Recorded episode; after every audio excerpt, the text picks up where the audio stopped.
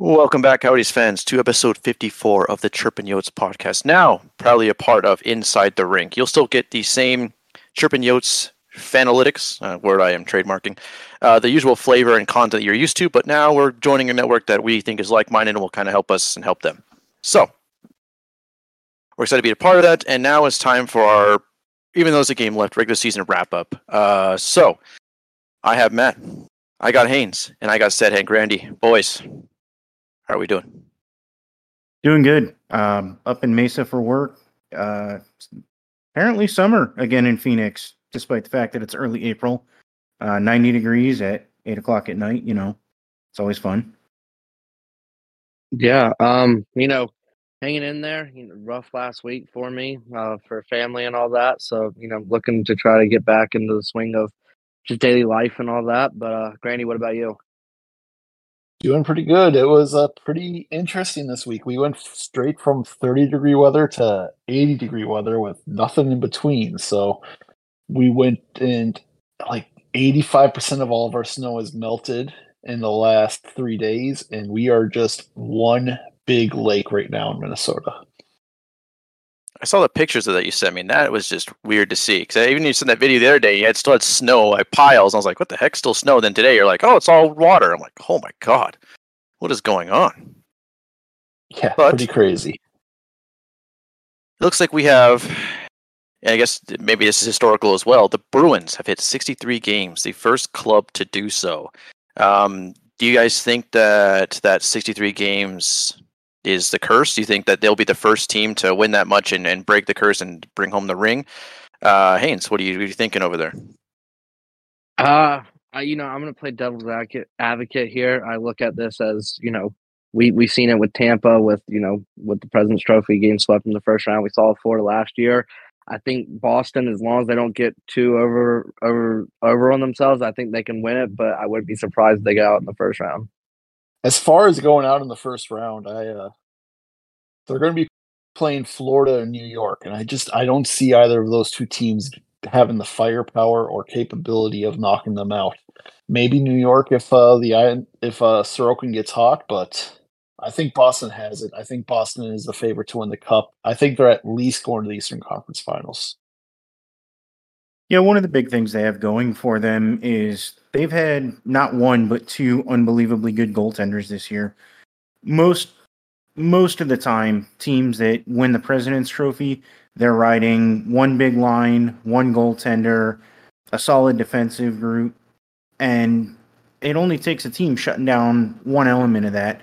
I think that's going to be hard to do with Boston. They're stacked just about everywhere. They've got three very good lines that they can roll. They've got, you know, two guys who should be in the Norris conversation and one guy who should win the Vezina. So you're thinking it's probably going to break the curse then? This is it. This is the team that's going to summon through, if anybody. It reminds me of the, uh, should I say it? No, I don't want to curse our postseason hopes, so I'm going to go ahead and just let that one go. So we have an issue in Toronto as well. I know um, Steve Dangle was definitely raging about this when we have an emergency backup problem. Uh, something to do with the money. And to be honest, I'll, I'll pour my you know honesty on the sleeve here.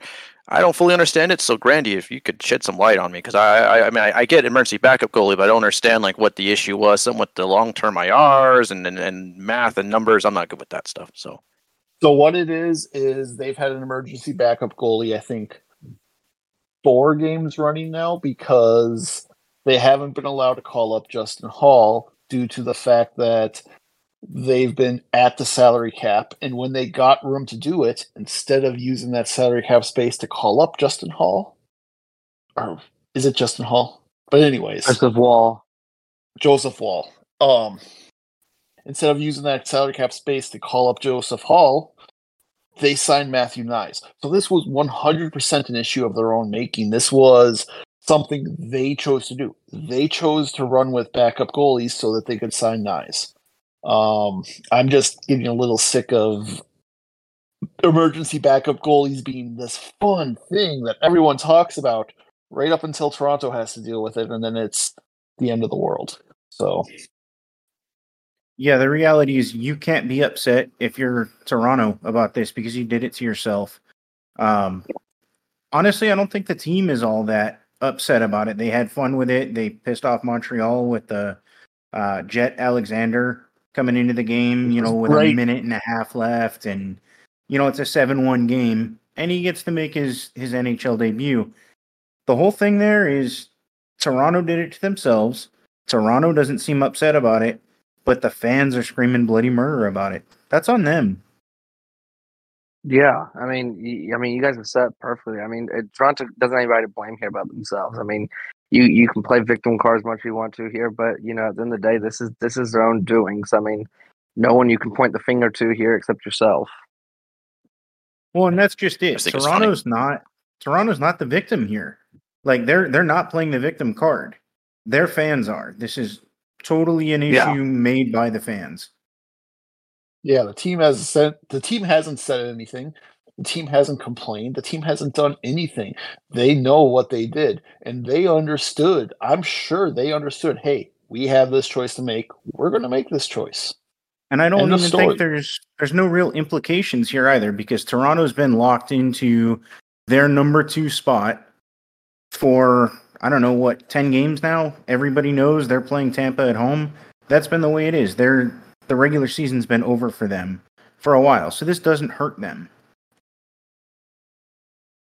No, the only way it could have had implications was if that emergency backup goalie had to come in to play against Florida, who was uh, their next opponent, and I think they wound up beating them anyways. But they also set three or four of their stars, so I don't think the emergency backup goalie mattered in that situation.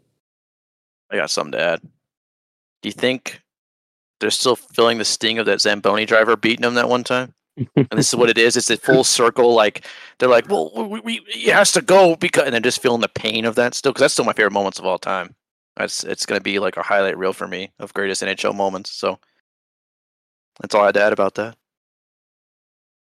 I mean, maybe they just want their maybe they just want their guy to, you know, come in and beat somebody like in a bad way, but they're not starting an e-bug at all. So yeah, this this is just an overreaction from the fans. The NHL's out to get Toronto. Sure is.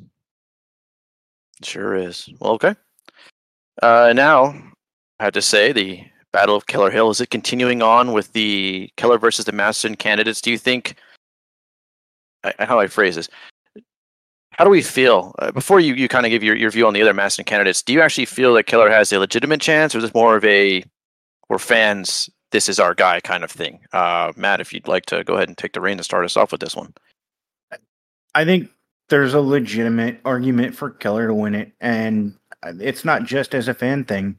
Um, Wysh from ESPN, he wrote about this recently uh, about how deserving Keller is of the nomination, uh, what he went through breaking his leg clean, um, not having a, a traditional offseason, and being back right away and taking his game to another level.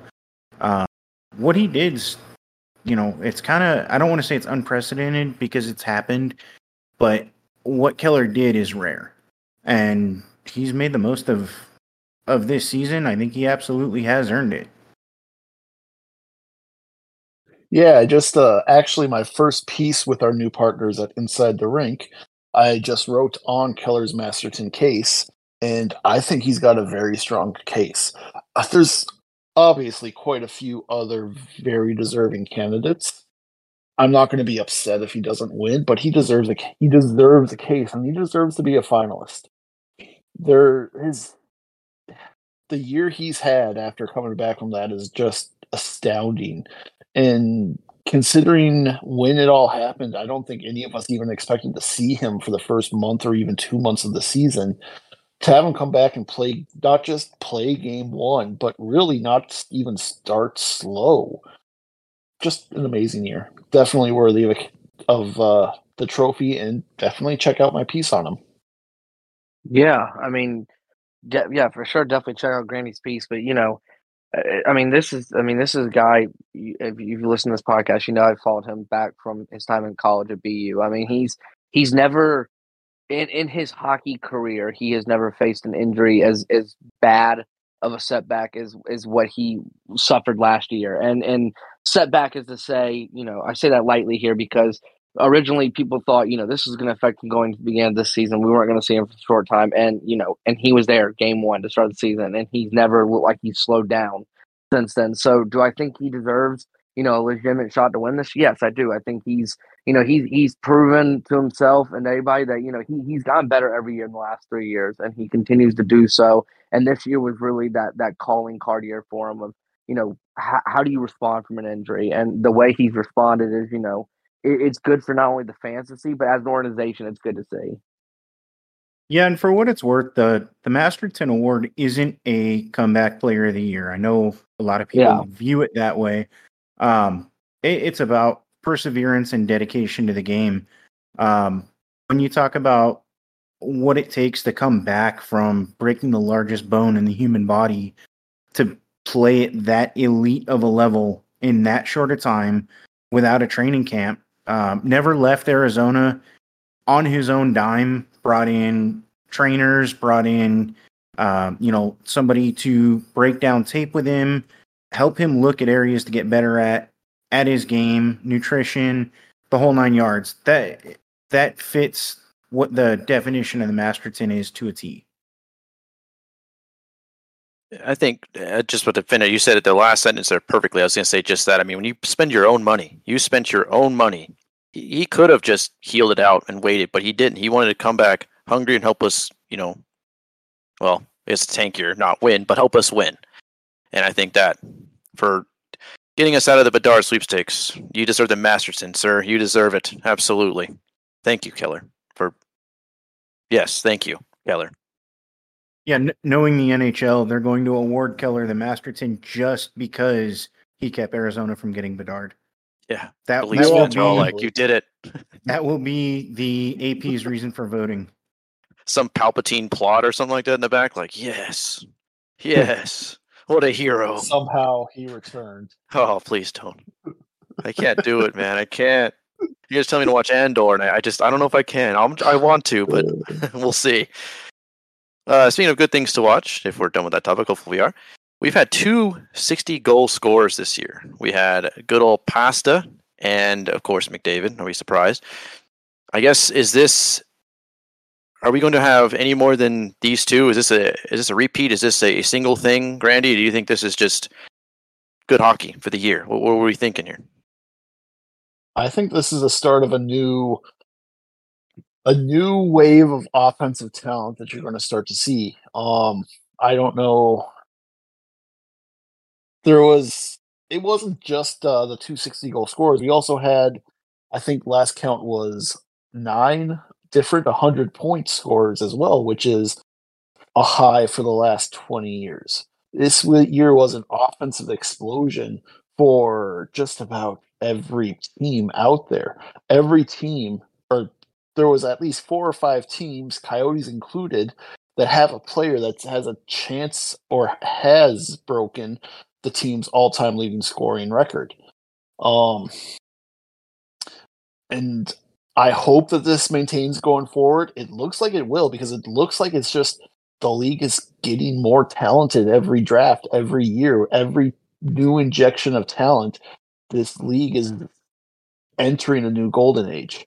So I personally think it will stay, but uh, it's going to be interesting to see how the offense, if the offense maintains next year.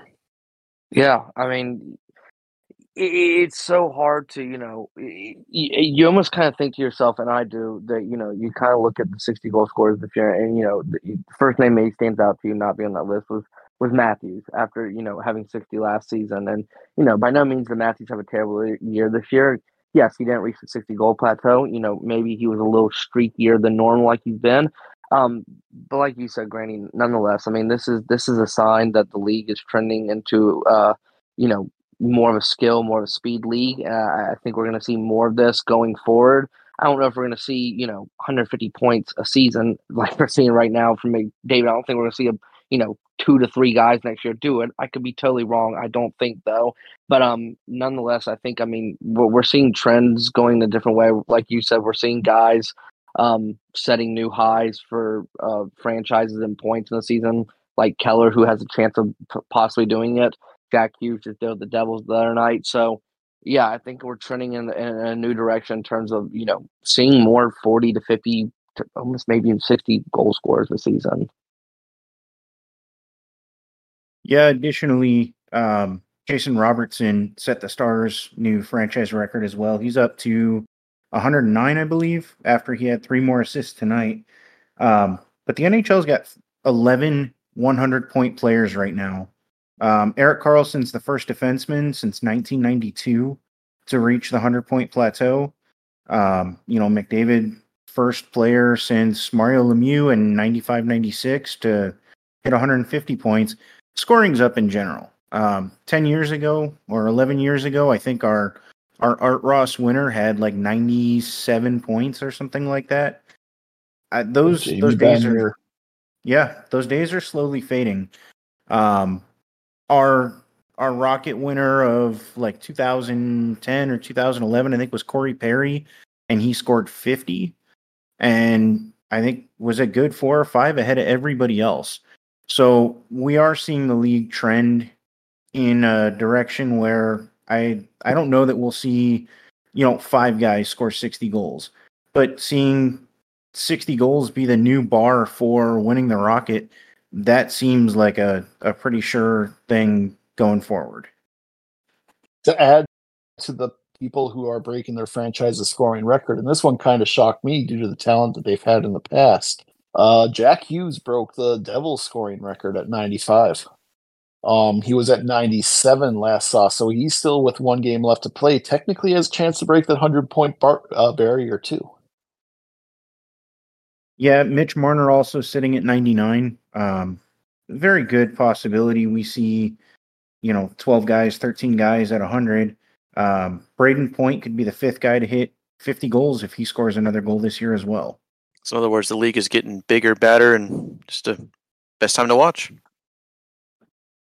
Yeah, there's also that argument to be made that the league's rules have really shifted to favor offense. Penalties are up, power plays are up, and three on three overtime helps a lot when you're talking about guys being able to pad stats. I was about to say, yeah, three I on three it say, helps though- a lot too. I will say though, as far as the league changing rules go to overtime, if you want to, if you want to create or more growth for the league, you've got to do what the NBA and NFL has done and hear more to the offensive players. I know not everybody wants to hear that, but it's what brings in the mainstream fans, and it's what will eventually grow the game. You just got to find a way to market it a little bit better than they're currently doing. I was going to add to that too. I mean, you just have Major League Baseball adding the pitch clock and taking 25 minutes. People being really excited about that. I know some super staunch, really old baseball fans like, "No, grumble, grumble. What do you mean? Baseball's great the way it is." It, it's not. You know, I'm I'm glad the pitch clock's there. Uh, I think you're right, Grant. I think you know, especially the NBA. I think it just. I think they broke a record this year too with attendance and viewership and fans. I think like fanship grew like 13 percent or something. Had a bunch of numbers on Twitter. Not good with numbers, but anyway, really big. So I think because offense is exciting. I mean, defense is great. Like as someone on, I forgot what I was watching. They asked, "Would you rather watch like this offense?" It was like the Bears' defense or someone's offense, and the guy was like, "Well, offense because offense is more exciting to watch." Like the defense, you're just watching the ball get stopped, ball get stopped. Like, yeah, you may have some cool plays, the cornerback, but overall, offense more exciting to watch. So I, I think that's something to do with that as well. Yeah, I I agree. The I guess if you look at it regular season to playoffs, you'll kind of see a, a telling difference. All of the real serious hardcore fans are watching every regular season game, um, but you're not getting a lot of viewership without a lot of goal scoring.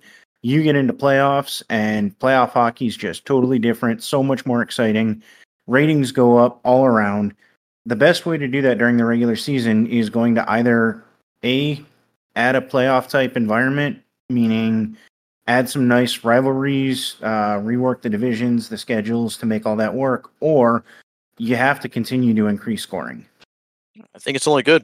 I, I think it's it only helps the game. The more it grows, the better. Especially right now, I know it's been kind of shaky with growth. So I, I think hopefully with these players coming in, these two you know sixty goal scorers and hundred point players, uh, hopefully I hope it grows. It's a good time to watch hockey. So that being said, speaking of little things that are different, Uh, the NBA right now is having the, the play-in tournament, the win and you're in kind of scenario. I believe it was Grandy, one of us. Uh, we, we say, the, what if the NHL brought that in? And Grandy, obviously, we'll start with you. How would you feel if the NHL was to do something like that? Uh, I see Matt shaking his head. um, Grandy, what do you? Let's let's start the debate. Let's get it all fired up. So I think I think the years that it works best is the years where you have this tight race for the bottom and you can create um like us like it said a win and you're in situation. A lot like where the NBA has it where the higher seeds you only have to win one game and you're in. The lower seeds have to win two to get in. Um but just as a fan and as a fan that was in a play-in game arena last year, I I've never been in a building that electric. I've never been in a building that had that much atmosphere, that much excitement. I've never seen a state rally around a team that it quite frankly hasn't cared about for years. The Timberwolves in Minnesota are treated very similarly to how the Coyotes are treated in Arizona, where it's the fourth person, it's off to the side, it gets the least coverage, all of that stuff. Um, in last year's play-in tournament, you saw that start to change to where they were getting respected amongst them. Um, it was just, it was an incredible atmosphere to be in, and then the games have been incredible to watch. They are playoff one and done games. They are incredibly exciting to watch, and they are driving viewership for the NBA to insane levels. I think I saw that the two play-in games yesterday were were the highest rated non finals games from any sport this year, which is insane to think about. So again, just talking about growing the game, adding little things like this will help with that. Talking about creating a playoff atmosphere like Matt brought up in the last one. Before we get into Matt's uh, thing, Haynes, you want to add to that before we get the, the probably the counter argument on that? I mean, I, will let Matt. I'll, I'll let Matt go because I mean, I'm I'm on more on the counter argument side of things. Okay, then Matt, please. All right. Last year in the East, eight teams that made the playoffs had 100 points. The team that finished ninth in the East was the Islanders at 84. I don't want to see a 100 point team out of the playoffs because on any given day in the NHL, something can happen. I think it absolutely destroys what a team works so hard for all regular season, getting into that playoff spot just to potentially be out to a team that didn't play well enough all regular season to do it. I think it takes away some of the importance of late games in the season. Um, you get into games 80, 81, 82. How important was it that Pittsburgh beat Chicago last night? They lose. The Islanders beat Montreal today, and the Islanders are in. All Pittsburgh had to do was beat Chicago and Columbus, and they're in the playoffs. Do I want Pittsburgh to get a second chance when they couldn't beat Chicago to save their own playoff fate? Absolutely not. Teams teams have to prove all season long through 82 games that they've earned it. And I don't think a team that potentially misses the playoffs by 5 points, 10 points, uh, you know, in the case last year it would have been 16 should be in. It also ends well, up with situations like we had during COVID where Toronto doesn't even make the playoffs. And I know we all love that, that Toronto didn't make the playoffs, but the playoffs without Toronto being one of the better teams, that's that's not a great thing. I mean, they lost to what the Islanders or whoever, and then they're out in the first round anyway. Uh, it's not it's not good for playoff hockey. And honestly, playoff hockey is what we all watch for.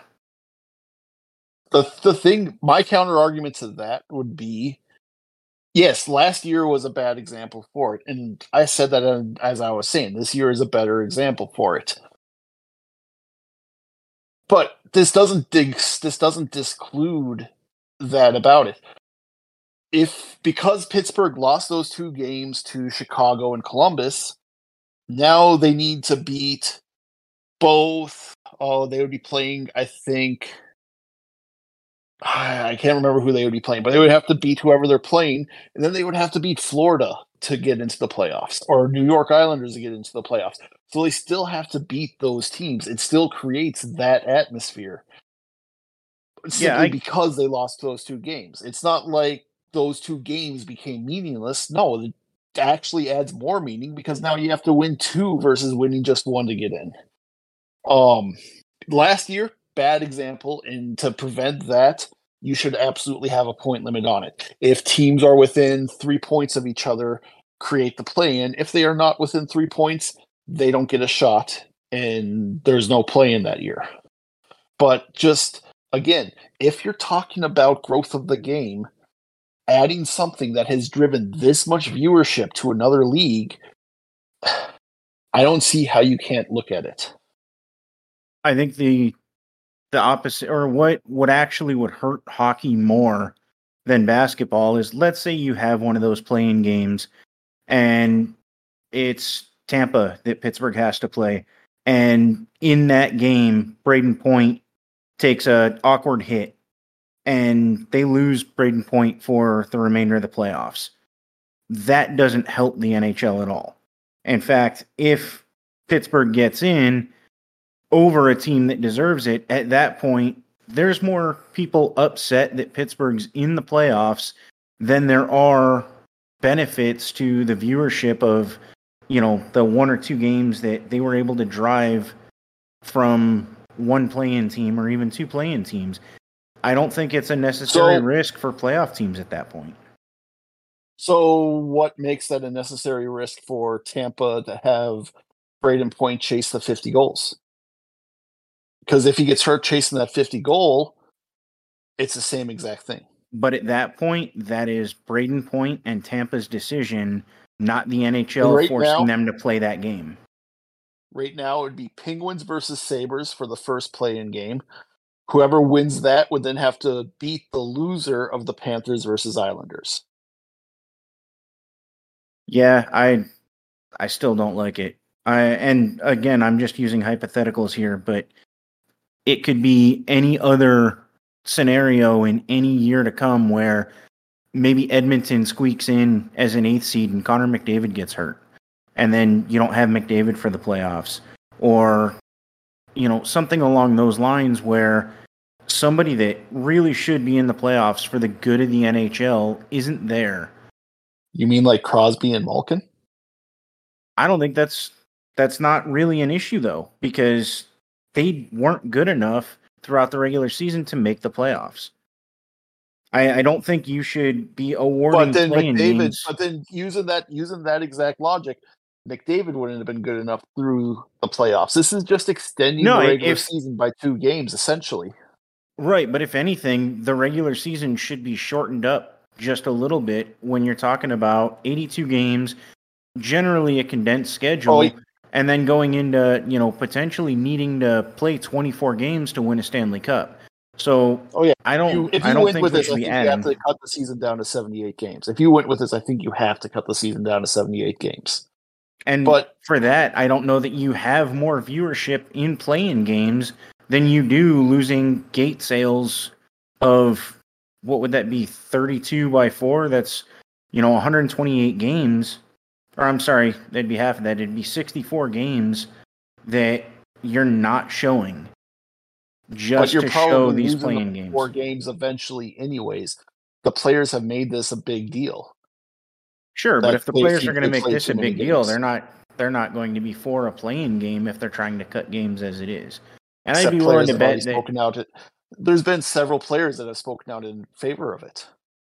uh, not not in terms of the whole NHL. I'm sure there's some players that have been on plenty of teams who are bubble teams who could be there if they had that play-in game. I guarantee the Penguins would love a play-in game this year, and everybody on that team would speak out for it, and everybody on the Islanders and the Panthers would be absolutely against it right now. So I, I just don't see where it's it's good for the game year over year uh, putting players who have already played 82 games or however many games the season length ultimately is with a play-in. Um, you know, forcing them to play two more regular season games when they've already done enough in the regular season to make the playoffs. I'm not saying it's not good for ratings. I'm not saying it doesn't potentially bring in more revenue for the league. These these are all other the same ways. arguments. These were all the same arguments made though when the MLB added an additional wildcard team, and all that that's done is boost the MLB's profits and boost the MLB's viewership. Sure, if you want to change a playoff format and go to And you know a 10 These team out of each conference, then all the do that. made. These are all the arguments made against the NBA too. And again, this has not just been mildly successful. This has been a smash hit, wildly successful, driving profit galore for every team involved in the league. The big difference between baseball and basketball, though, is overall viewership throughout a season. I don't think enough people, Well, but we're talking basketball to hockey here too. even there, I mean, if you look at, at basketball's revenue, it dwarfs hockey. I, I don't think there's enough It viewership does. there. I'm trying to change that. I, and there's there's plenty of ways I think you can change it without. I we talked about adding more goals. We talked about um, you know things that can be done during the regular season that are going to appeal to your fair weather fans and you know your your fans that just catch a game here and there and turn them into fans. I don't think play-in games are it. I, I think they hurt the integrity of the the playoffs more so than you gain in value. if I may, um, if you'd have asked me in like 2021 about the play-in games, I would have been 100% with Matt. Like, nope, dumb, don't do it. You want to play in the playoffs, win your hockey games. You want to be in the playoffs, win your basketball games. However, I think, well, Matt, you're totally, I totally understand exactly what you're saying. Let me just say that first and outright. I think the play-in game where the NHL is right now, I think we're at this this crossroad of like, are we going to grow or are we going to kind of fold? As, as I said before, MLS soccer that's growing, right? I think the play-in game to the casual fan, that's not a diss when I say casual fan, may that stand for the record. I think would be more exciting because honestly, if my Coyotes were kind of low in, I'd want to play in game. I know we should have won more games. I, I know that you know here in the head, but the heart says I, I would love the chaos of us being a play-in game, and not just for Leafs years. I mean, just in general, the chaos of any team succeeding and going to the play-in. I know there's a lot of logistics, but I, I don't know. I, I definitely like the idea. I, I've definitely grown, especially the NBA. I watched actually the play-in games today. I watched the Bulls one and I watched the Hawks one yesterday. I like them. I think they're a lot of fun. But I know right, hockey is so how- obviously different than basketball.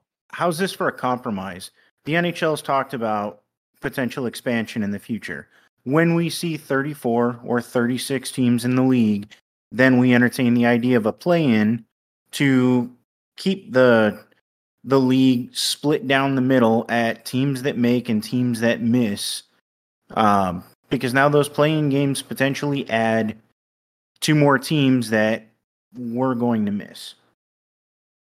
I, I think that would think be a fair fair. compromise. At I that also- time, I would be more for it. But right now, I don't think there's a reason for it. I don't think more than half the league should potentially, at the end of an 82 game season, be in a position to play for the cup. And in the situ or in the scenario where you have play-in games and two teams from each conference that didn't win enough games to make the playoffs to begin with are going to play a play-in game and then potentially knock somebody out of the playoffs right away. You've just opened it up to 20 teams and you've said, well, only 12 teams are going to miss from the regular season. And to be completely fair for the play-in games, right now an underdog has not made the playoffs yet in it. Simply because of that having to win two games is a brutal thing when you're playing against teams that you're pretty relatively equal with. It is a brutal step to do. So as of right now, there hasn't been an underdog win in win into the playoffs. So But if you're not adding that element of anybody can go in and win and make the playoffs, even though they haven't, what's the point of the play-in games? It you want at that Viewership, point, money. sure, but the the way you're selling that viewership is the way you're selling that viewership is an underdog going in and and being the team that comes out and becomes that story. which which will eventually happen. But if it's such a rare thing, I think it's a yet. big ask to to ask players to play. It's also been it's also been one year. So Yeah, I don't. Well, and then we had play-in series during COVID, and three teams that shouldn't have been there made it. I think Chicago knocked off Edmonton, Arizona knocked off Nashville, and somebody knocked off Toronto. And all three of those teams shouldn't have been in the playoffs. All three of those teams also lost in the first round badly. I, I don't think it's good. I, I think even if the those underdog teams somehow win those two games and get in, I think you've just watered down the first round for the team that plays them. what's what's the difference between the New York Islanders getting swept first round versus the Bruins and the Pittsburgh Penguins getting swept first round versus the Bruins though? The Islanders deserve to be there. They earned the right to play that series. If I may again. So didn't the Islanders have to rely on someone else losing or winning a game for them to get in though? So what's the difference between that and a play-in game? You know, I mean, that's the same thing. You better rely on somebody else. I mean, same thing. Right. But that still didn't really goes back earn it. to No, but that still goes back to that team that they needed to lose was Pittsburgh, who's on the outside looking in. Pittsburgh needed to handle their own business and they didn't. And I think you don't get a second chance if you can't do it yourself. Fair enough. Any uh Except Closing the? Islanders got that second chance despite not doing it themselves. Ah, but Haynes? they got that second chance because the team that should have been there failed too. Yeah, you know, I'm gonna chime in here, and um, I apologize to the people listening to me. It's pretty much one o'clock here, so I, I'm there's no way I'm gonna debate this. But I'm I'm on Matt's side here. I, I mean, call me old school. I don't like the play-in idea, and I'm not a fan of the wild card in the NHL. Um, I, I kind of agree with Matt how you look here. I mean, it's an 82 game season. You know, you proved during the 82 games if you deserve to be in the playoffs or not. In the Penguin situation, they had the easiest path there in the final three games of the season. They they shot themselves in the foot, and they didn't make the playoffs because they don't deserve a chance to rewrite that and and make it in just because you know th- they want to keep their 16 game playoff streak alive. I, I understand that aspect of it, and I understand parts of where you, Granny, and you, Tyler, came from. But you know, it's an 82 game season. You're playing every game matters, even game number one all the way down to game 82. They all matter. If you have an easy path like that to the end and you and you shoot yourself in the foot, that's on you. You don't get a. I don't think you deserve a shot for redemption. I think that's how it goes. I understand where there's a money aspect to it, and I know how it works for the NBA, and you know, and it, and it so far worked for them. But I mean, it, it, I, I do agree. At the end of the day, I mean, you, you say what's the difference with you know the Penguins making it compared to the Islanders making it? I, I do think it's because the Islanders deserved. It. I mean, if, if the Penguins deserved to make it over the Islanders, I think the Penguins wouldn't have lost to the Blackhawks. I don't think they would have lost to your, you know potentially or win against the Blue Jackets. I mean, I think they should have been in where they were. I mean, I, I'm on your side here in this situation. I think it's uh, is it something maybe down the line if they expand the league they could do? Yeah, but I, I don't see the reason for needing it now. I feel like if, if you can't prove in 82 games you're one of the best teams that deserve to be in a playoff spot, you don't deserve a shot to to play a redemption to get it in. So two final the thoughts, and I'll turn it over to Islanders- Grandy to finish. Two final thoughts, the Grandy. only- You can finish this. Um, Yeah, the only Right. reason the uh, Islanders belong in, real quick, just the only reason the Islanders belong in, real quick, is the simple fact that Pittsburgh lost to the worst team in the league. That's it.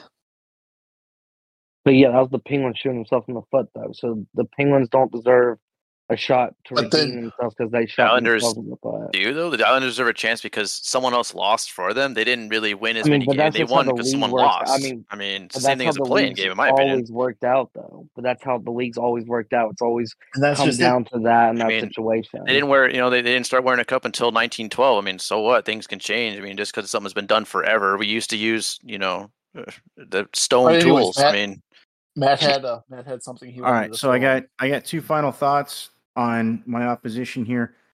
I if we're talking about this year out west, yeah, point wise, it's pretty close, and maybe it looks like on paper it would be, you know, a solid idea to have a play-in game.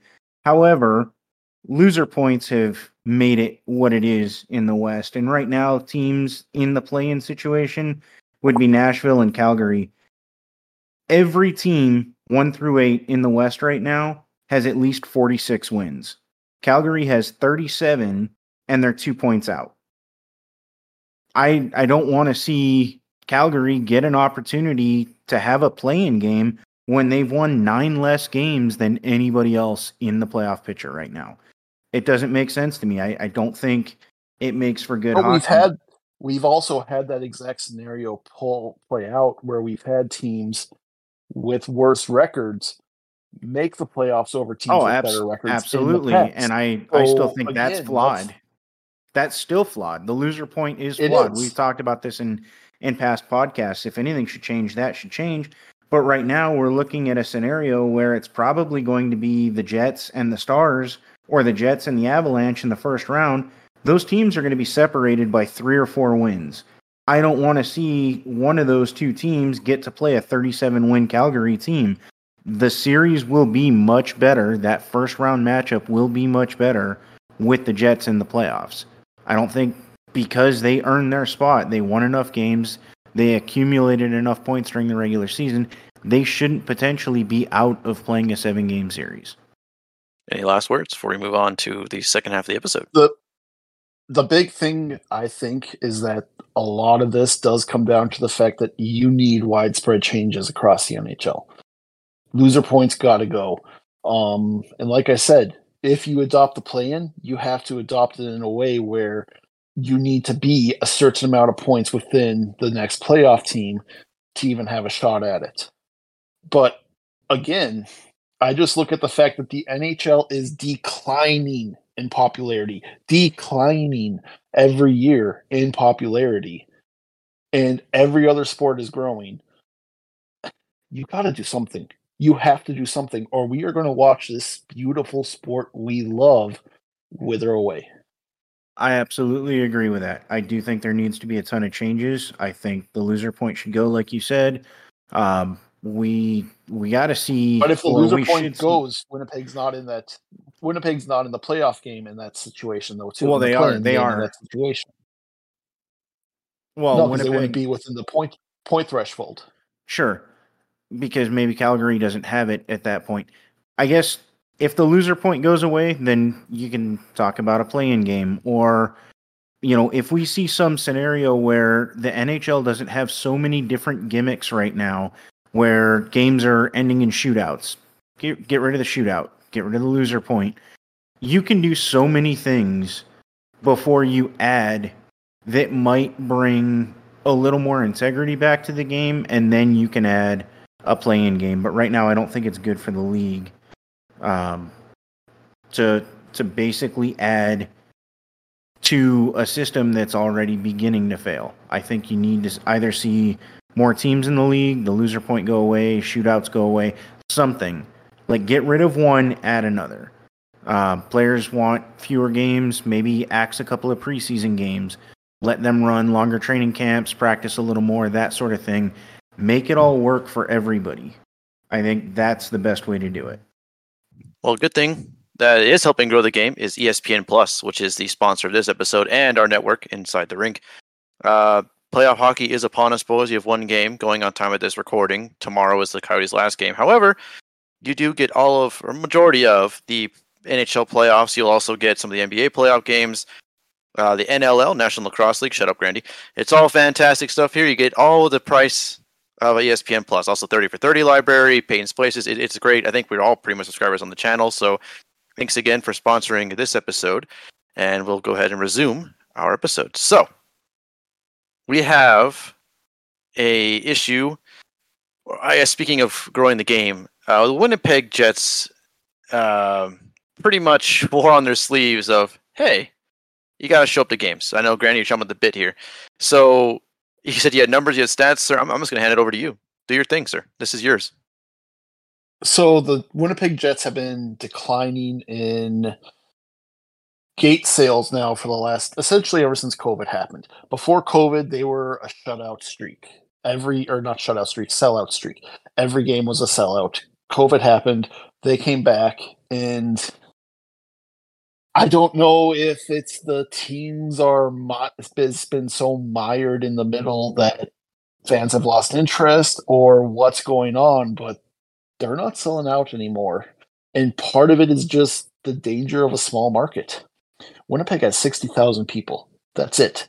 It's it's a tiny town comparatively for one that has as many sports teams as it has, which it has the Jets, the Moose, and the the, the Ice, the Winnipeg Ice. Um, oh man, that's Conor Geekie's team. You got to remember that. oh, I do. And again, I'm not going to say, and I don't believe Winnipeg should have a team. Don't hear what I'm not saying. I firmly believe Winnipeg should have a team. It is a vibrant hockey market and one that is very passionate about the game. It's just due to high ticket sales or high ticket prices, the lack of the size of the market and all of that, you're seeing them not sell out games. This has more to do with, again, the market size than it has to do with anything else. There's just not enough people in the area to sell out a game if some of these other regulars stop going. Um, you only had 13,208 people show up for the final game of the season for a team that's a playoff team. It's not good in, in Winnipeg right now, and you're going to start seeing financial troubles follow this team if that doesn't turn around.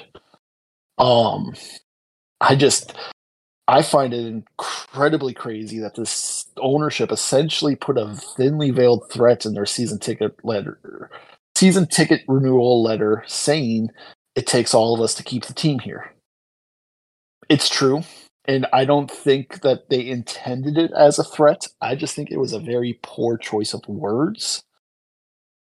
But all the same, with Winnipeg and their history, that's how it's going to come across. Yeah. Right now, it's just it's a market that's struggling, and it's a market that's struggling because again, small market size, and it's a team that's been mired in mediocrity for what eight nine years now? Almost since so, they started or came back really. Yeah when they haven't been straight bad. Yeah.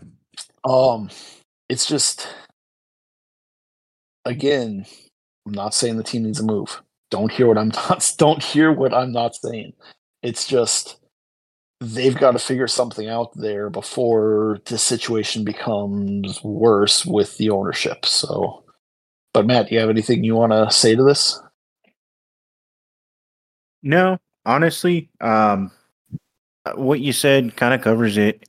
Winnipeg went through a lot of the similar issues when they became the Coyotes, you know, 25 years ago.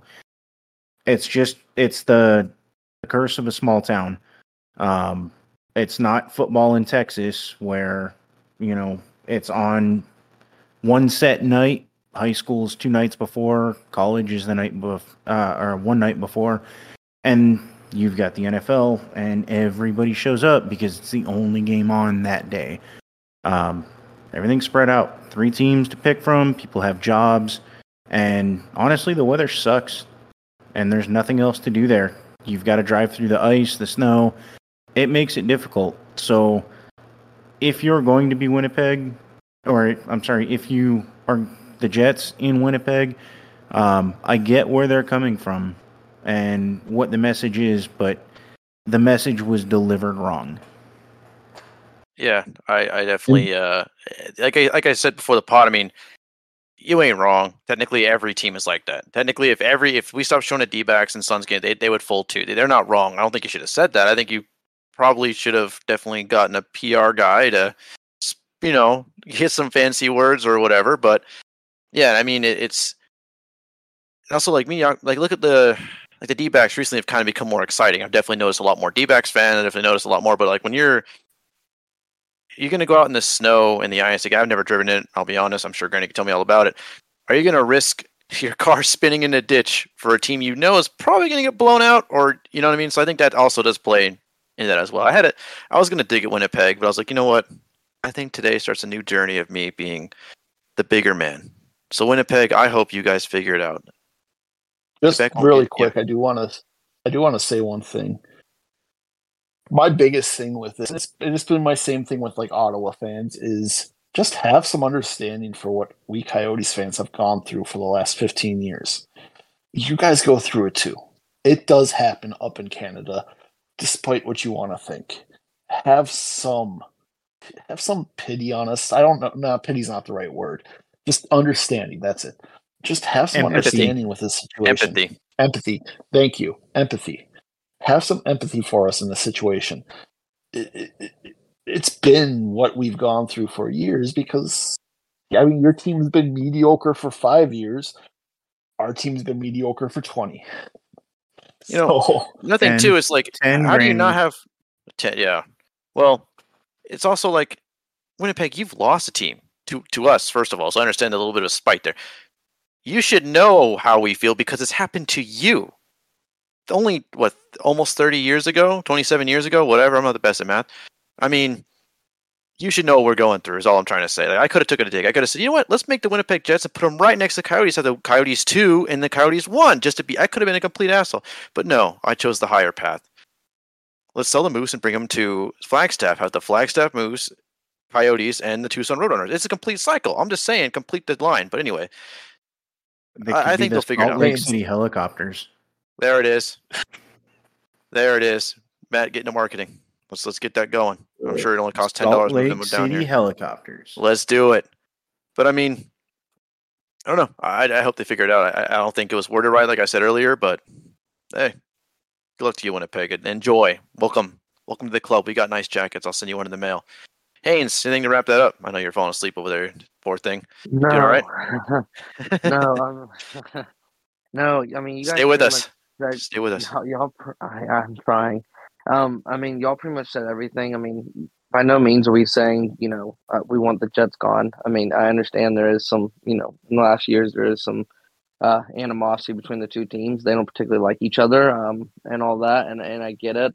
Um, by no means I think they should lose a team, but I mean they they do, like you guys were saying, especially with Texas, which was a great analogy there. I mean, you know, Texas has such a diverse football, you know, com- community, whole kind of statewide. Texas is so big on football, and you know they get high school on a Friday, they get college on a Saturday, they get NFL on, on a Sunday or Monday or a Thursday or Wednesday night, whenever they play. Um, the problem with Winnipeg is it's such a small popu- population. You have so many teams that you're trying to bounce out through. I mean, like you guys said, you have the Winnipeg Ice, you have the Manitoba Moose, you have the Winnipeg Jets, and then you also have the CFL with the Winnipeg Blue Bombers. So, I mean, that's that's four sports teams that are are you know for the most part, three of them are going the same time of the year. Um, CFL does go on the later part of the year right there with the NFL, so it does or the NHL, so it does kind of interfere with hockey right there.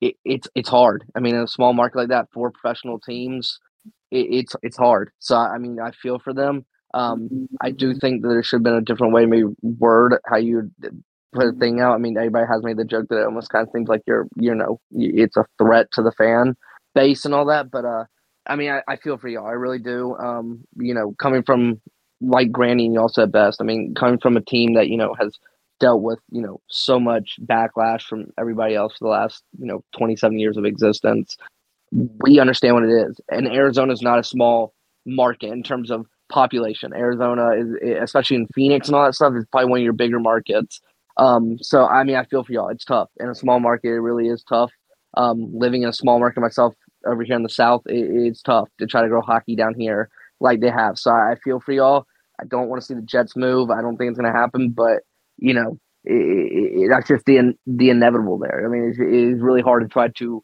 you know balance out the love between four sports on different nights when you know you're in such a small area. Oh, say something to add. I'm sorry about that. I'll edit that out. Okay, perfect. So to wrap that up, I thought you raised your hand earlier. I'm so sorry. Um, oh no, itching. Oh, okay. Gotcha, gotcha. All right, perfect. Well, that was a great topic. So now we'll move on to one of my personal favorite parts. Well, second favorite, besides my question, of course. Listener questions before we get to my question. So, starting out,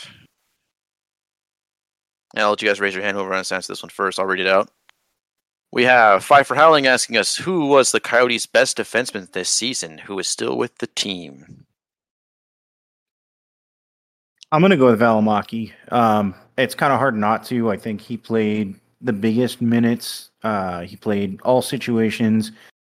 Uh, he's able to score. He did well defensively. He skated a lot better than I think anybody expected him to here, especially after uh, what he went through in Calgary. Um, uh, to me, hands down, it's him. I think he's become that guy that the Coyotes are going to have to kind of build around on the back end, even though he's not going to be a top pair guy. But I he just edges out Moser to me. Uh, the biggest surprise, Victor Soderstrom. I think in a full season, I think Soderstrom might be that guy. I I'm going to go with Matt's answer to Valimaki. He already covered everything, so I'm not really going to go into it. I don't think it's necessarily all that close between him and Moser. I think Moser had a lot of rough spots, um, but Moser would be the second option. Uh, so, yeah, I'm just going to go with Valimaki. Yeah, I'll, I'll add him there. I'll make it a, a three for three here for Valimaki. I mean, it, it, I mean, I feel like it's a no brainer. I mean, this guy was, you know, was was pretty much just dumped in, in, in Calgary, never was really given a chance, and, and he came to Arizona with you know a, re- a renewed sense of optimism, with a chance to kind of you know turn his game around, and and he's done that. So you know, uh, good for him, happy for him, and all that. But uh, yeah, I mean, in a year in which the Coyotes' D core uh, was uh, for the most part, most people probably couldn't tell you many people off the Coyotes D core this year, um, outside of obviously Arizona fans. Uh, Valimaki is definitely one of your bright spots. Excellent. Going to see more what he does as the uh, seasons go on. All right, so Big Tortilla. He has two of them. I'll read the first one. I did look up this word, uh, Simón. It means like hell yeah, and I had to read it. So I don't want to get angry emails. So I made sure to translate that first. So Simón, okay, how about this? Will there be a meetup for the draft? I plan on taking a few days off for the draft. Yes, we are planning a draft special. Uh, details will go out as soon as we kind of get that all together. But yes, we are planning a draft special. I believe something with the excuse me, Uh, uh, the lottery as well has something going on with that. Yeah. No. I don't think the lottery has a meetup per se, but we are doing a more of a virtual thing for the draft. I That's think what it was. not was. necessarily a in-person meetup. Gotcha. So- Perfect. Well, there it is. Sorry about that. And then one more for me. Is there anything that the Mullett does that you would like to see them carry over and do at the new arena? I will actually start. And yes, I think the student section should remain. I think that is one of the best ways to grow the game. People ASU is one of the fastest growing, biggest universities out there. Also number one in innovation, apparently eight years running. Way to go, boys.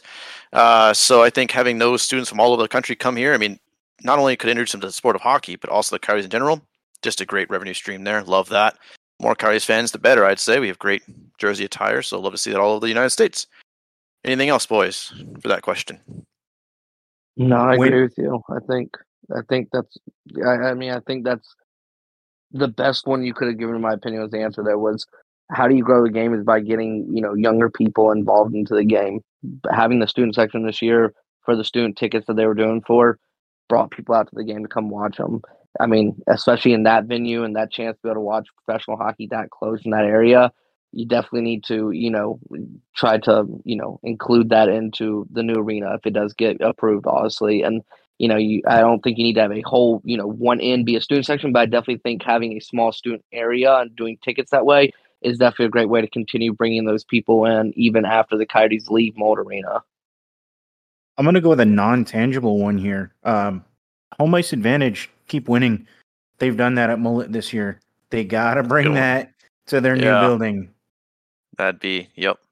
That'd be for sure. Grandy, Gotta final keep, thoughts? gotta bring that energy, all of it. Bring everything that they've had successful at Mullett. It's all got to come to the new building. The Mullett magic to the Ted. Mhm. Honestly, I haven't been in Mullett, so I am not going to be the expert you and Matt, who have both attended games, there are. So I'm just going to let you two be the answers on that. Fair enough. Okay. I think that should lead us to. Oh, my friend Therese had a question about the costume. She we were talking about the Detroit Tigers and their hats are cool. She said their costume. She called them costumes, so she's want to ask a question about that. So now we're all caught up. Um, before we get into my question and wrap this thing up, Grandy, you did mention an article. Haynes, I think you have an article coming, but Grandy, tell us again about your article you have currently going for our friends over at Inside the Rink. The one I am currently writing the release, or the one that's already up. I'll let you choose, sir. It's up to you. Well, I have an article that's going to be coming out sometime tomorrow about the rise or the unexpected rise of Sam Lipkin from second to last pick in the draft to national champion. So, and potential ELC signing. So I'm looking forward to that. He's been a prospect I've had my eye on all year, and I think there's quite a few prospects in our system that I think he should definitely be getting love over, including the previously mentioned Farinacci. Ooh, actually, we haven't mentioned him on this pod. My bad. Well, yes, we will soon. Uh, Haynes, you had something recently. Forgive me if I don't remember. It's been a heck of a week no. at work. No. Yeah, okay. I, I forgot wrong then. Sorry. nope, you're good. So I I just returned from a, a two week hiatus. I, personal matters. I'm not going to get into in depth with my girlfriend's family and all that. So I, I took a two week leave from the website. Just just took time to be by myself with her. Um, I came back, um, dropped a piece on Logan Cooley. You know, decision on you know we we obviously are going to talk more about that I, this off season about what he does. Um, you know, the decision of if he goes pro or if he, or if he goes back to the NSA for a year, and you know that that'll be interesting to see what he decides on. Um, you know, won't be surprised to see if he wants to go back chase the Hobey, chase the Natty. Um, wouldn't be surprised at the same time if you know he if he wants the money, he's ready to make the jump to NHL. I think he proved he can do it. Um, next article going out, me and me and Granny fall on the same line here. Is uh, it's going to be some love to Sam Lip- Lipkin. Um, you know, just not going to really talk about his rise, more of just you know what where do they stand in terms of where does the organization stand with him? Where does he stand with the organization in terms of you know do the Coyotes you know he had a good tournament, a good end of the season. Um, do the Coyotes see him as a guy maybe for the future? Do they see him as a guy who's going to be a Tucson guy? Um, what do they see him career wise, development wise? So definitely something there. Um, I, I've taken that two weeks off and I've fallen out of the Coyotes news world. I'm like, it's like Craig Morgan, PHNX, Grandy, Tyler, everybody else, and then I'm like bottom fiddle at this point now. I've I've fallen down to like the barrel. I'm like picking scraps out of the barrel at this point, which is fine. I've I've taken too much time off. I'm I'm like down the bomb. So definitely, if you're looking for good news, you know, go to these guys right here. Go to PHNX, go to Craig Morgan and all that. I'm I'm slowly trying to get back into it, but uh, yeah, I mean, just trying to get back in the swing of it. I got a, I got a busy off season of stuff to get writing for. Being the only writer for the uh, hockey writers for the Coyotes is uh definitely it's got its its joyous times and it's got its very stressful times. All right. I hope to see more content from you. But uh, to add my little last piece, I had a piece on Coach Bear come out uh, about last week, but I have one working. I'm doing regular season wrap up for the boys over and boys and girls over at the uh, Arizona Sports Underground. Great group of guys and girls. I keep forgetting them. Sorry about that. Uh, including one of the co-hosts of the Redbird Red Zone, which is Mac is featured on. Uh, so I'll let you guys know when that's available. So now it's time for my question of the week, my personal favorite spot, and I'm going to torture you boys. Probably not. Actually, it's pretty easy. Next week, I'll think about it. I got some brewing up. So this is not. No offense to Winnipeg. This is not intended to be the question of the week. I didn't. That my question of the week was made before I knew Granny's topic on Winnipeg. So I promise it's not a dig. My question of the week is: If you were to rename one of the current NHL teams, sorry Winnipeg, who would you name? Who would you rename? And you can go as detailed as you want. You say, I'll change the name to this. You can do the branding. You can do whatever you want to do. It's pretty much your podium. I can start. If you guys need to think about it. Are we talking about names or are we talking about cities as well? Are we just talking about strictly just the team I'll name? let you do both. If you want to relocate a team, I'll allow you to relocate a team. Wow. I have one Oh, this is picked going out. to get this is going to get dangerous. Guess what? Guess what city I'm relocating? Or no, not relocating. Guess what team I'm changing the name of? It's unexpected. I, I, there's a name I thought of, and I was like, "This is a way better name than the name you're using." Your color it- scheme makes more Canadian sense. team? No, it's not actually. It's an American team. Is it East or West? East. I think I know who it is, but I'm not going to the say. I I Hurricanes. might not. I would change the name. Now they don't like the Hurricanes. I do like the Hurricanes. I let me be standard. I do like that name, but I think the name I thought of is better. I think. I don't know why they're red and black to begin with for a hurricane. Oh, a warning flag. Anyway, it doesn't matter. yeah, I think this should be called the Carolina Reapers. I think that is way better than the Hurricanes. It could be a cool because the Carolina Reapers, the, the pepper, and so you can Yeah. use, you know, it's a little Reaper pepper. I think that'd be sweet. I don't know. I, it sounded great in my head at work today, so you know, whatever. I think it's fantastic. Carolina Reapers, cute little Reaper logo, you know, kind of like the Would you would you change the color? size.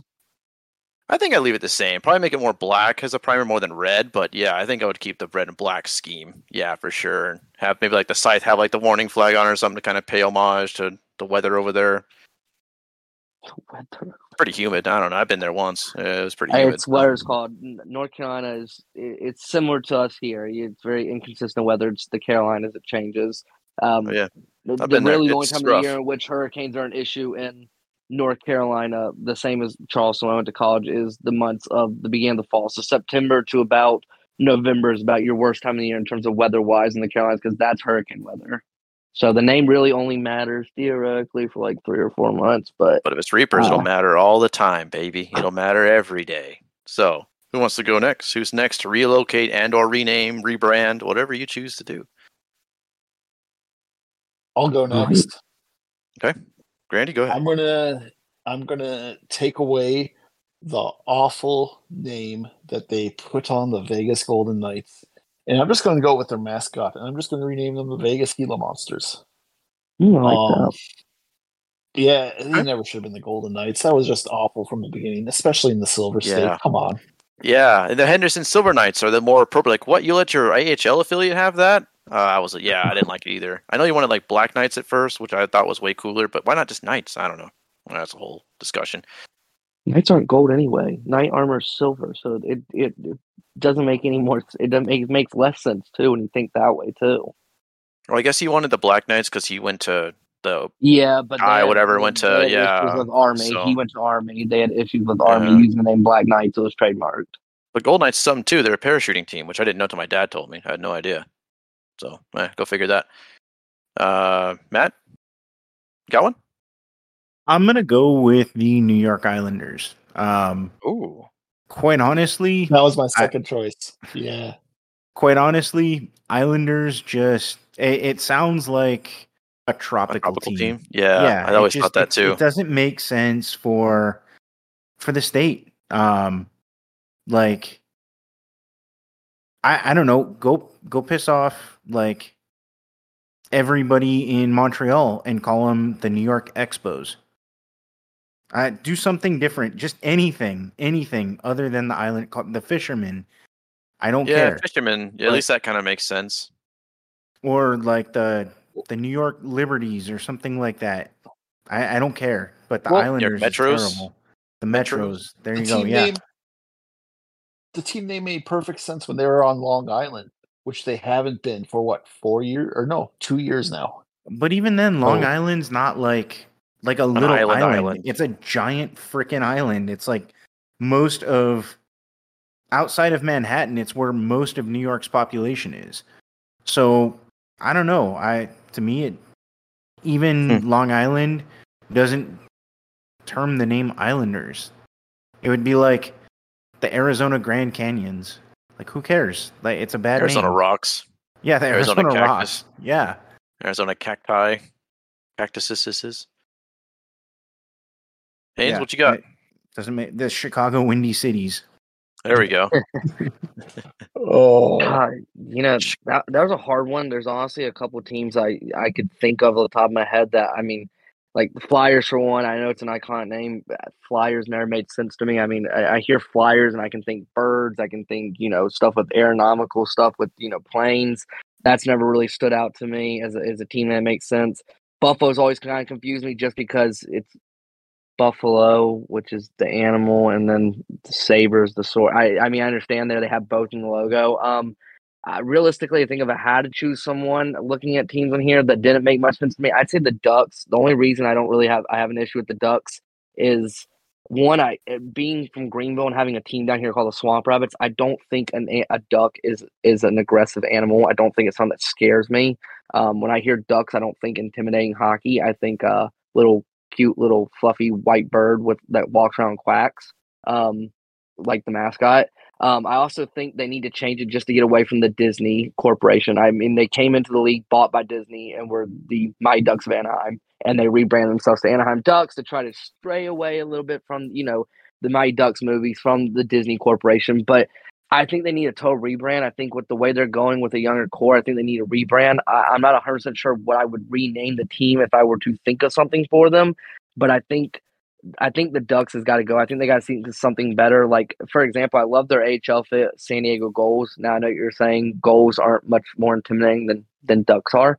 Um, but I think their logo looks a little bit more intimidating. It's not a web foot, that's a D, which is stupid. I'm going to be honest here. That's the stupidest logo ever.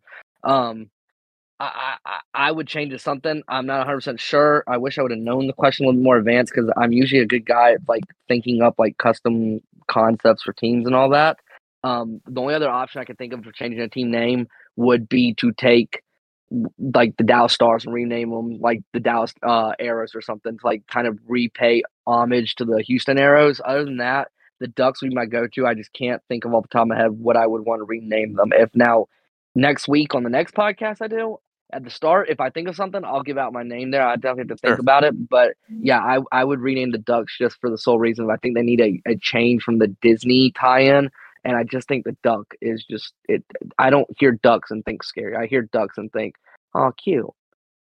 Fair enough. sticking sticking with this um and just moving just a little bit away from the NHL um the Minnesota Golden Gophers and their mascot looks like a 1940s Ivy League student gopher That camera came on a- so fast. Grandy put that camera back on so quick. that boy said, "Hey, hold up." It's, it's So- our state That boy said, "Hey, hold up." No, it's your state rodent but it's not intimidating that would be like Holy the shit, Arizona was funny. pack, the ASU pack rats like I Come was on, so man. I saw the little thing loading. I'm like, oh, he's coming back in. This boy said, "Hey, hold up, this is personal now." He's hit the Jordan. This is personal meme right here. Jesus, that was like quick. why not why not like the Minnesota Grizzly Bears or something See, I wasn't like gonna- that. I wasn't gonna diss it because Haynes is saying the duck is bad, but his favorite team is the Gamecocks, which is just a rooster. How's that any different? Yeah, than but, okay, duck? wait, wait, wait. Ducks wait, are wait. aggressive, No, no, too. no, no, I don't know. wait, wait, I- hey, Now I think a rooster could beat up a duck. Now because All I wasn't going to argue, but you're tying me into that. There's a difference here between a duck and, and the gamecock. So a gamecock is a flying rooster, which are used in cockfights. I'm taking a flying And- rooster that's bred for blood battles over a duck that's flown in the water eating bread tossed from someone. I'm sorry, but I, I'll stand my ground there. I'm taking a flying rooster that's bred for blood and battle over some little cute fluffy thing in a pond eating You guys bread hear the from an old resentment in Haynes's voice right now. And real quick, just real quick, just real quick. To our new brother podcast, Late Arrivals, we really didn't mean to diss you this podcast. Yeah, it's all Haynes, not us. I think Ducks is actually fine. Legitimately, I was like, of all the teams, the Ducks are okay. Like, I have no issue with the Ducks. I mean, I Oh. don't like the logo. The logo's all right, I guess, but like, honestly, I don't know. Mighty Ducks loving self was like, oh, Yeah, I was like, this "Eh, is- it's is fine." Personal. I mean, I'm a Cardinals fan this- too. I thought Cardinals aren't one was a threatening. personal one. Aren't you a Blue Jays fan? was a personal I mean, one until yeah. uh, You're a Blue Jays fan. Look, the Ducks would be Okay, fine. I Mordecai, bro, change the like, what are you logo. I talking you about? need to- I think you need to change the logo, though. You need to make it Oh, more. I agree with you on that, intimidating sure. brand. It's Oh, not sure. intimidating enough. But Mans is a bro. You like the Blue Jays? I mean, at the least a Blue Jay logo is a Blue Jay. It's not. It's not a, oh, a blurred. Oh, it's still a- It's not a. You're still gonna pick a- up with bread off the ground. Flag behind it. I mean, I guess. I mean, I'm just saying. I, I, mean, know. they could at least put some thought into it. I mean, you change the logo I- from a really cool looking duck with a hockey mask on to sticks. Oh, that I won't disagree with. a Yeah, yeah, for sure. foot. I mean, You're gonna hate on the Ducks, bro, when you like the Blue Jays. Like, bro, I can't say shit. But I'm a Cardinal fan. I can't say shit. I'm I'm stuck, bro. Like, I'm a Cardinals fan. My my bird makes a little slightly angry face. Like, bro, I got I can't say shit. Coyotes aren't that brave either. You you put step by a coyote and he runs away. I mean, yeah, but I mean, I mean the branding. I'm with you. I agree with you on the logo hear- for if I sure. hear dog, if I hear like wild dog over bird, I mean, I'm I'm taking wild dog in, in a fight. I'm I'm taking a coyote over whatever it's called Fair enough. over I a mean, duck in a fight. I mean, I can't argue that. It's your pick. And I was looking at the Flyers. I was like, all right, Flyers. Yeah, you're right. The 76ers. That's a great name. You have. yeah. I you feel like they need to do something Eagles that are ties more to okay. the city. I'm not saying go back to like But, the yeah. Philadelphia Quakers from like the early days, but I feel like if if you because they're changing uniforms. They, if for the people that don't know, they are they are getting new uniforms next year. It's going to be more of a Who? resemblance to their 1980 uniforms. Um, it, I feel like if you're going to change the culture, wait, you're of a team, talking about the especially for Flyers are getting new uniforms? Yes, Flyers are That's kind of like the What? Volkswagen Beetle getting changed year to year, and nobody can tell the difference. yeah, Like you going can't tell back the throughout their history, it's all the same.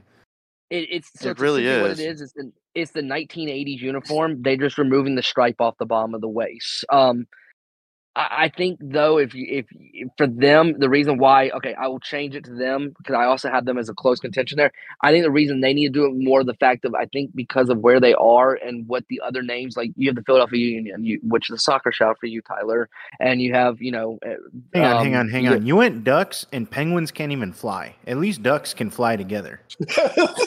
My man, we just jumping on this pick, bro. The Ducks. That I can't. I can't go with your hands. A lot of times, You, you guys I are gonna feel see you. me on a two week hiatus all over again.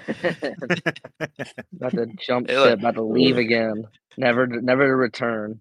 Last time you Uh, see me. I'm just kidding. gonna- I, It- let's be real. You laugh at the. Gagner If we're joke. gonna jump on it. If we're gonna jump on any team's name, though, it's the Utah Jazz.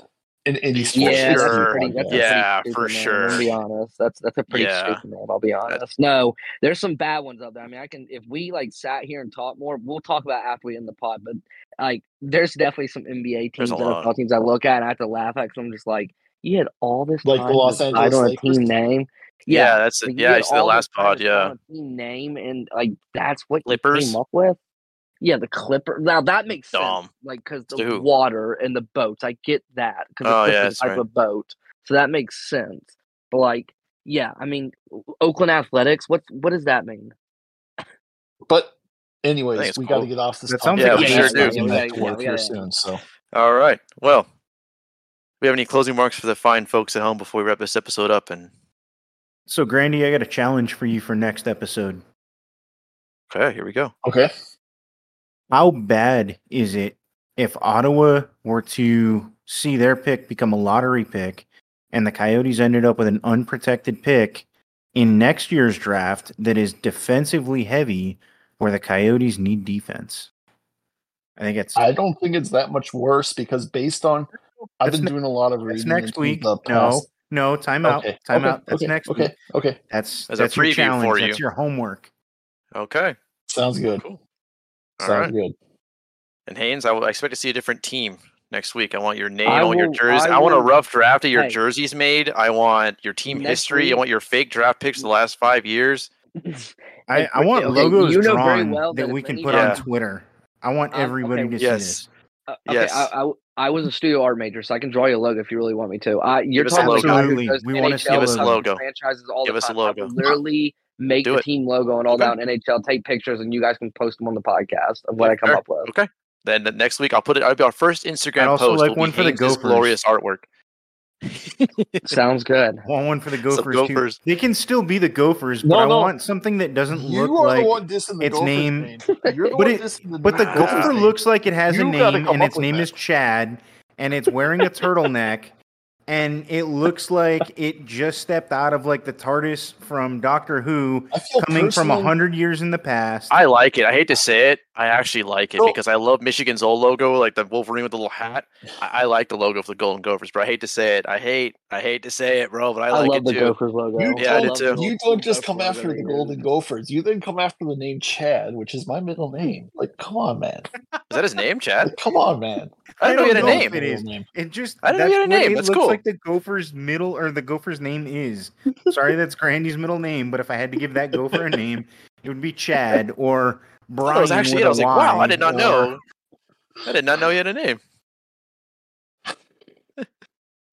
uh, this is the content you can only receive on the Chirpin Yotes podcast. It was a fantastic episode, boys. Thank you for coming on. Thank you, Haynes, for staying up late and Yeah. handling handling all that in stride. You did it very good. that was awesome. As always, guys. As always.